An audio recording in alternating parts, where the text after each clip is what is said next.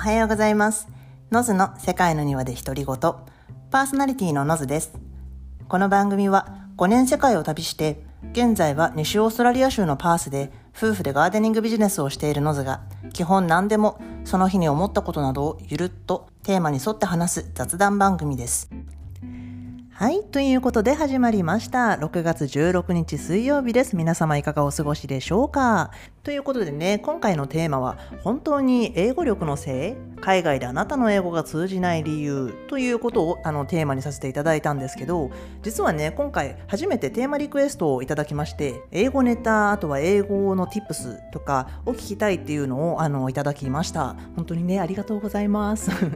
でね、少しでもね、こんな感じでね、あのリクエストとかもありましたら、あのぜひ取り上げたいとも思いますし、なんかね、ラジオみたいに何か体験談とかでもね、あれば、ぜひぜひ、あの、これからもお待ちしております。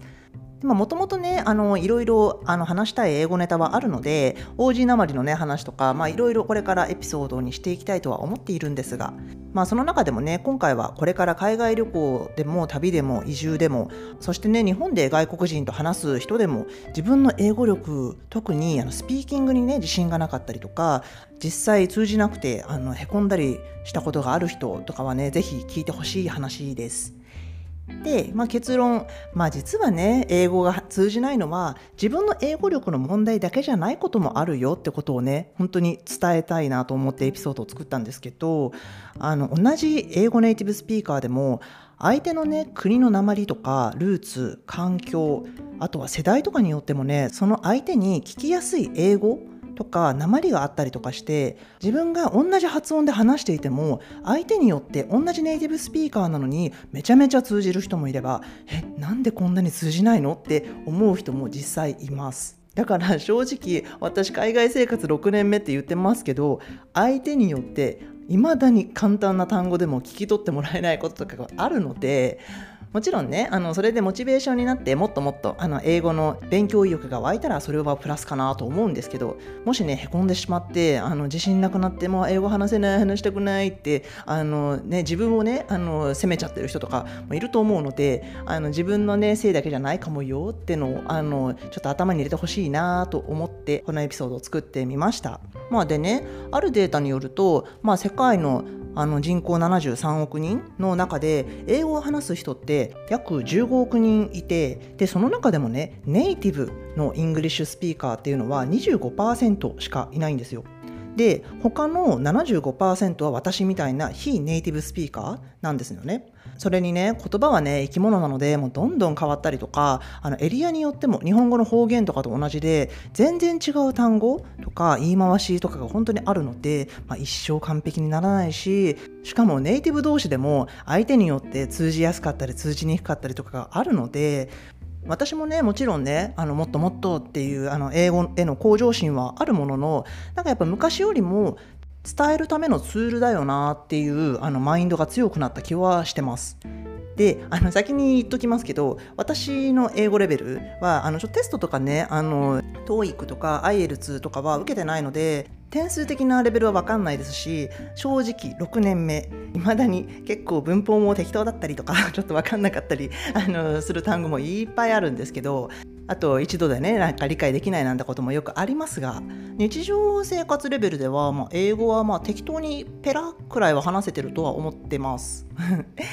そうそれでね私いまだにすっごい覚えてる初期の頃の事件があるんですけど6年前ねまあ、一番最初に3ヶ月フィリピンの留学行っていてでもうずっとビギナークラスだったんですけど。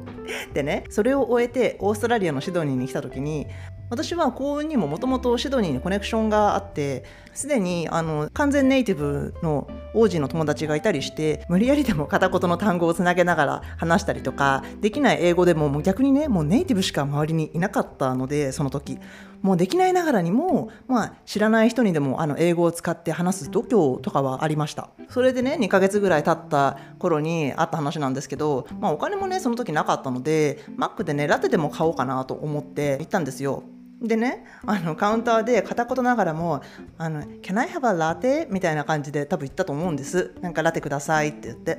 でそしたらそのお兄さんがもう即答で「はあChicken nuggets?」って言われてで「え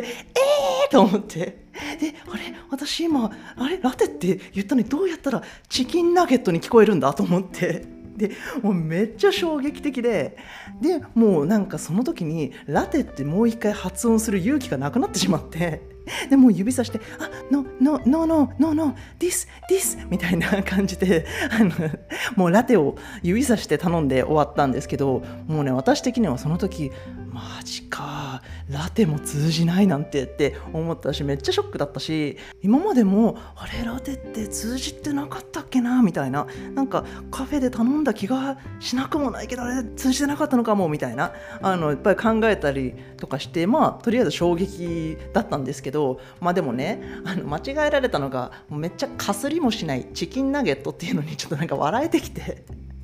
そうでねまあそのちょうどあの夜に友達の OG カップルと遊ぶ予定だったのでもうそのことを話したんですよ。そ もう聞いてみたいなもう今日マックでラテ頼んだのにチキンナゲットって聞き返されたんだけどみたいな そうでこれラテって聞こえないかなみたいに言ったんですけどでもその彼らに「えー？でもノズちゃんとラテって言えてるよ？みたいな風に言われてでそれで「えてかさその人ネイティブじゃなかったんじゃない?」って言われたんですよ。であ確かにと思って なんか私その時正直英語がねもう本当にもうビギナービギナーだったのでそんなことをね考えるあの余地もなかったというか、まあ、実際まだ英語圏で仕事もしたことがなかった頃なのでお店に働いてる人とかは、まあ、私よりも英語が全然できる人ばっかりっていうマインドセットだったんですよ。まあ実際もうほぼそうだったんですけどでも私その時シドニーでほぼオージーしか周りにいなかったので、まあ、マックでもね向こうが外国人かもしれないっていうあのその発想がその瞬間は頭に浮かばなくてでもそれよりも「ああ私の発音ラテも通じないんか」っていうあの衝撃しかもう頭になかったわけですよ。でね、まあ、今となってはもう当たり前なんですけどオーストラリアはね移民の国なので本当にいろんな国の人いろんなルーツを持った人が住んでるので私みたいにねもちろんあの英語ネイティブじゃない人もいっぱい住んでるしネイティブもいろんなアクセントとか鉛がある人が住んでるので同じ英語でもすごく違う音で話す人もいっぱいいるんですよ。で多分これはねあのオーストラリアだけじゃなくて、まあ、結構英語圏の国はどこもあの移民が多いというかあのミックスしてるねところも多いと思うのであの近い環境かなとは思うんですけど、まあ、パースで言ったら例えばねショッピングモールとかに行っても本当に人種自体がめちゃくちゃ混ざってるので見た目だけじゃ本当にどこの国かわからないぐらいでいろんな人がいるわけですね。でうちの近くにねアジアンフードコートがあるんですけどもうそことかなんてバンコクの観光スポットのフードコートですって言ったとしても分かんないくらいもう人種も国籍もあの本当にミックスしてるのでそれはアジア人だけじゃなくてもねそうでもちろんねあの OG 英語を話す人もいますけど、まあ、それぞれがねアクセントがありながら話している人とかがもうどこにでもいるのが日常なんですよね。でなので、まあ、逆に言ったらね私みたいに非ネイティブが働いてるのももちろん普通なので で私カナダにいた時にねバンクーバーのあるブリティッシュコロンビアの州のビクトリアという町にあの一時期住んでてでビーガンカフェで働いてたことがあるんですよ。私はビーガンじゃないんですけど。でねその頃2年前なので、まあ、海外4年目くらいかなんかだったんですけど、まあ、すでに旦那と旅もしてましたしもちろんわからないことがあったりもしましたけど、まあ、普通に仕事はしてました、まあ、ただね毎回嫌だったのがそのお店で出してるオリジナルスムージーがあったんですよ。そう私はねキャッシャーでもあったのでオーダーをもらったらそのスムージーの場合だけはキッチンに手書きのメモで伝えないといけないというシステムだったんですね。でそのスムージーたちはなんかオリジナルなのでなんかおしゃれな名前とかが あのついててでなんか知らない単語の組み合わせとかっていうのもしょっちゅうだったんですよ。でも別にでも毎回注文が入るわけでもないし別に同じのが出るわけでもなかったので、まあ、たまに出るスムージーであの注文されたら毎回ね知らないの言われるたびに聞き直したりしながらねオーダーを受けてたんですよ。でもねいまだに覚えてるのがそのスムージーのオーダーでマーチヘアっていうのがメニューにあってね。で通常だと私そのスムージーの名前、まあ、キャッシャーの画面に出てるのでそれでスペルをパパってメモってでキッチンに渡すんですけどお客さんに「Can I get March Hare?」って言われた時にまあ March Hare だしマーチって3月で hair って髪の毛の髪なのでなんか何？3月の髪？なんかおしゃれフレーズかな？みたいな。感じで思いながら、まあ、忙しかったしあの単語もねもう普通に「アマーチヘア」って聞き取れたから、まあ、パーってその画面でチェックせずにメモ書きしてキッチンにね持ってったんですよ。でそしたらカナダ人のバイトリーダーの女の子が私のメモを見た瞬間にめっちゃ吹き出したんですよ。そうでもうすっごい笑っててでそしたら「あごめんノス笑っちゃった」でも確かにねマーチヘアって同じ発音なんだけどこれはヘアって髪の毛のヘアじゃなくて HARE で「ノブサギ」って意味なんだよって言われて「そうなん?」て思って。そうなんかマーチヘアって3月うさぎっていう不思議の国のアリスのキャラクターの名前らしいんですよ。でなんかアリスで帽子屋さんのマットハッターっていうキャラクターと一緒にティーパーティーしてるウサギの名前が March Hare らしくてでその後メニュー見てああだからうちの店マッドハッターっていうスムージーもあるのかみたいな。そうね後から後から知ったんですけどそうマットハッターっていうのは知ってたのででも March Hare といっぱいメニューにいろんなスムージーがあるので全然 connect しなくて。そうなのでこんな感じでね4年目でもそんなことがあってもうこんな店員さんに当たってたらまだ英語もできませんっていう人とかがでもこんなあのカナダに来たしおしゃれなスムージー飲みたいなみたいな人がいたとしてで発音もこれって感じで練習して頑張って注文したのに結局その店員さんがどれか分かんなくて聞き直すみたいな。そう。だから注文してくれた子は発音が本当は合ってたのにもうそれのせいでもう自信がなくなるみたいな。っていうこともあるかもしれないじゃないですか。それにやっぱ英語って日本語とかも同じだと思うんですけど世代とかによってスラングとかも違うし例えば日本人でも若い子とかとおじいちゃんとかの世代だと話し方とかも違うじゃないですか。あとねあの滑舌とかもやっぱ変わってくるし。それと同時に聞く側もあの聞き慣れてない鉛とかで話されるとその鉛に聞き慣れてなくて聞き取ってもらえないっていうこともよくあってそれはね同じ国出身でも周りにいる人の環境とかによってもその発音の慣れてる慣れてないみたいななんか聞き取りやすさとかも違うと思うので私はねあの英語話す時日本語なまりはもちろんあるんですけどなんかどっちかというと結構聞き取りやすい英語って言われることが多いんです。なんですが人によってはめちゃめちゃ分かりづらいと思われることもあるみたいでだからそういうのもねやっぱ面白いなとは思うんですよ。やっぱ同じ国の人でもそういう感想になるので。だからね実はまさに先月めっちゃびっくりしたことがあって。私のあの旦那のおじいちゃんとおばあちゃんってあのスコティッシュなんですけど彼のおばあちゃんに私コールドって言ったら通じなかったんですよ。で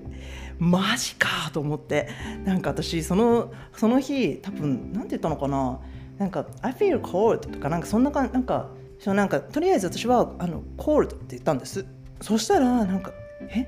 何？何?」みたいな。で私過去6年間でコールドが通じなかったことなんて一回もなかったのでだから何度も「え？コールド？コールド」ってなんかずっとあのおばあちゃんに言ってたんですけど結局あのおばあちゃんが旦那に「ねノスなんて言ってるの?」って聞かれ あの言ってで旦那が「ああ she said cold」あの「コールドって言ってんねん」って「ああ cold」みたいなって言われてで私的には「だからさっきからそう言っとるやん」って感じだったんですけどただその後ね旦那と喋ってて「ね私のさコールドってさコールドじゃないかな?」って聞いたんですけどで言ってみてって言って「コールド」って言ったら「ああ多分コールド D が弱いんだと思うよ」って言われたんですよ。で確かにあのそのその時にね一緒に辞書で見ててあの辞書の発音もあの cold っていう D が結構強いんですけど確かに私改めて考えると私の cold の D は弱いかもっていう感じだったんですよね。なんか cold cold みたいな感じ？わかりますかね？わかんないかな。そう。でただただただもちろんこの6年間でもしかしたらね私のコールドあの誰か聞き取れてなかった人もいたかもしれないけれど一度たりとも聞き返されたこともなかったのでそうだから6年経ってもこんな簡単な単語も通じないことがあるのかと思って そうだからそんなねそしたらもう1年目とかなんてそんなの当たり前だよなっていうマインドにはなりますよね。でこれってね6年前のラテの時と何が違うかって私はねラテって言った時にあの他のラテが通じなかった経験が思い出せなかったので結構衝撃だったんですよ。ショックだったし。だけど今回のコールドの場合は確かにねスコティッシュのネイティブのおばあちゃんには通じなかったんですけど今までもう100万回はコールドって言ってきて通じてきたので っていうね経験数とかまあそんな時もあるさっていうあのマインドにね切り替えられるっていうか本当にねもう経験値の差ですよね。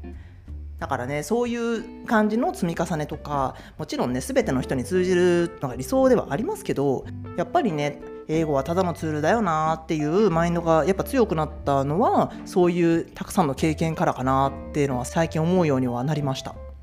はい、ということで今回はあのリクエストいただいた英語ネタ系で話してみたんですけれども、まあ、本当にね英語ってツールですよねって本当に思うんですよ。なので私もね聞いてもらったように6年経ってもまだまだこんなことが通じないのかみたいなこともあるんですけどでもとりあえず英語の使い方には慣れてきて完璧じゃなくてもこの言い回しが分かんないんだけどでもこうやったら通じるかなみたいななんか分かんない時の対処法とか英語の伝え方とか試行錯誤ででも伝わればいいんだよなって思うんですよ。だってツールなので。なのでねあの今海外にいてあの英語できないと思ってたりとかあの海外行くのにあ英語不安なんて人もいるかもしれませんけどもちろんね状況にもよりますけど通じなくても実はね向こうがネイティブじゃなかったり、まあ、こうやってネイティブでも本当にこう、ね、小さい発音の違いとかあの言い方の違いとかで同じネイティブでもこの人には通じないけど隣の人には同じネイティブなのに伝わるとかもあるので通じなくてもね自分の英語力だけの問題じゃないってこともあるのでそこで学んだりめげずにトライしてほしいなと思います。なので私もちょっと頑張ろうと思います。今回このコールド結局まあ私の D が弱かったので、まあ、私のせいでもあるのでね。そう。そう逆に言ったらこうやって100万回コールド通じてきたけどあの正確に言えてなかったのに通じてたっていう D が弱かったっていうこともあの意外とね誰も気づいおばあちゃん以外気づいてなかったっていうそれでも100万回通じてるので結局そういうものなんですよっていう。はい。ってな感じで。今回のおすすめエピソードなんですけれども。第16回であの英語はね話せなくても英語の夢見たよっていう話をしてるんですけどこれはねフィリピン留学の時代に英語で夢を見た時の話をしてるので、まあ、もしもよかったらあの聞いてみてください。ということで今回はここまでにしようと思います。またねあの英語の話などもちょっといろいろしたいなとは思いますしあの何かリクエストもいただければあのそれもちょっと検討したいとも思いますのでぜひぜひお待ちしております。ということで、この番組ではこんな感じで海外暮らしやら旅やら日々学んだことも含めていろいろ話している雑談番組ですので、通勤通学や家事の合間などにゆるーっと聞いていただけると嬉しいです。日本時間の月水金3回放送なのでフォローやサブスクライブなどをしていただけると一覧で出てきて分かりやすいと思いますのでぜひよろしくお願いします。Spotify、Google Podcast、スタンド FM や REC など他にもねいろいろなアプリで配信してますので内容は同じなので好きなもので聞いてみてください。質問やご感想を取り上げてほしいテーマなどメールアドレスせかにわ .noz.gmail.com かスタイフや REC でしたらコメントやレターも見てるのでお好きな方でお気軽にお待ちしております。インスタの方も同じセカニワ .noz でアカウントがありますのでたまにね写真も載せてるのでよかったらフォローしていただけると嬉しいです。ということで今日はここまでにしようと思います。それでは皆さん今日も素敵な一日をお過ごしくださいませ。See ya!